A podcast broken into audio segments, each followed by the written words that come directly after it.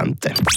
Am Post von Fribourg. Mit Monis Hunde und Katzenstübli in Laupen. Die kompetente Fachberatung für euer Liebling. Hunde- und Katzenstübli.ch Einer der Landwirte aus der Region, der Self-Scanning in seinem Hofläden anbietet, ist der Kuno Vero aus Düdingen. Bei ihm kann man das ganze Jahr, sieben Tage in der Woche, vom Morgen am 8 Uhr bis am Abend am 8 Uhr einkaufen. Und zwar Barzahlen, man kann mit Karten zahlen, man kann mit Twin zahlen, etc. Und das Verfahren ist eigentlich ganz einfach, wie im Coop und Migros. Du gehst her, tust das Nummer, tust das, äh, das Gemüse oder die Früchte auf die Waage, du bekommst äh, einen QR-Code raus mit, mit dem Gewicht, mit dem Preis.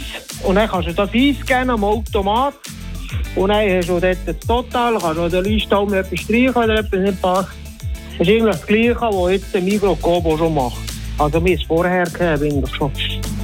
Und die Rückmeldung der Leute war grossteils positiv, gewesen, auch wenn der menschliche Kontakt nicht mehr ganz so da ist wie früher. Es ist unterschiedlich, oder? Die Leute müssen sich da gewöhnen. Ich verstehe das auch, teils, dass denen nicht kann stehen hier für äh, ein paar Produkte, sondern wir haben ja nicht alles, das ganze Sortiment, oder? Wir haben da nicht so äh, ein riesiges Sortiment, wir haben einfach so Hofprodukte, das ist Biopule, Früchte und Gemüse, Pasta, was jetzt etwa gerade so Saison ist. Und dann gibt es schon noch so äh, eingemachte Sachen und Konfitüre, die wir verkaufen. Und was wir jetzt schon im Kopf geben, das ist auch Krankenschwestern so die, die Nachtschicht haben.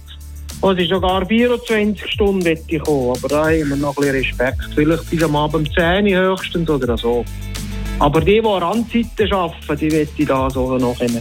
Die haben wir auch schon gehört, das wäre noch etwas. Die Veros bleiben also noch weiterhin am Puls der Zeit. Und wie sieht es eigentlich so aus mit den nicht gescannten Produkten? Die, sind wir ehrlich zusammen, zumindest die Versuchung ist doch bei fast allen von uns schon da gewesen, so ein Brötchen, irgendein Wie zu verschwinden oder nicht einzuscannen. Ja, es gibt natürlich überall ein bisschen Pfister, das ist schon so. Aber wir haben noch die Kamera auf und dann müssen wir mit der Kamera gucken.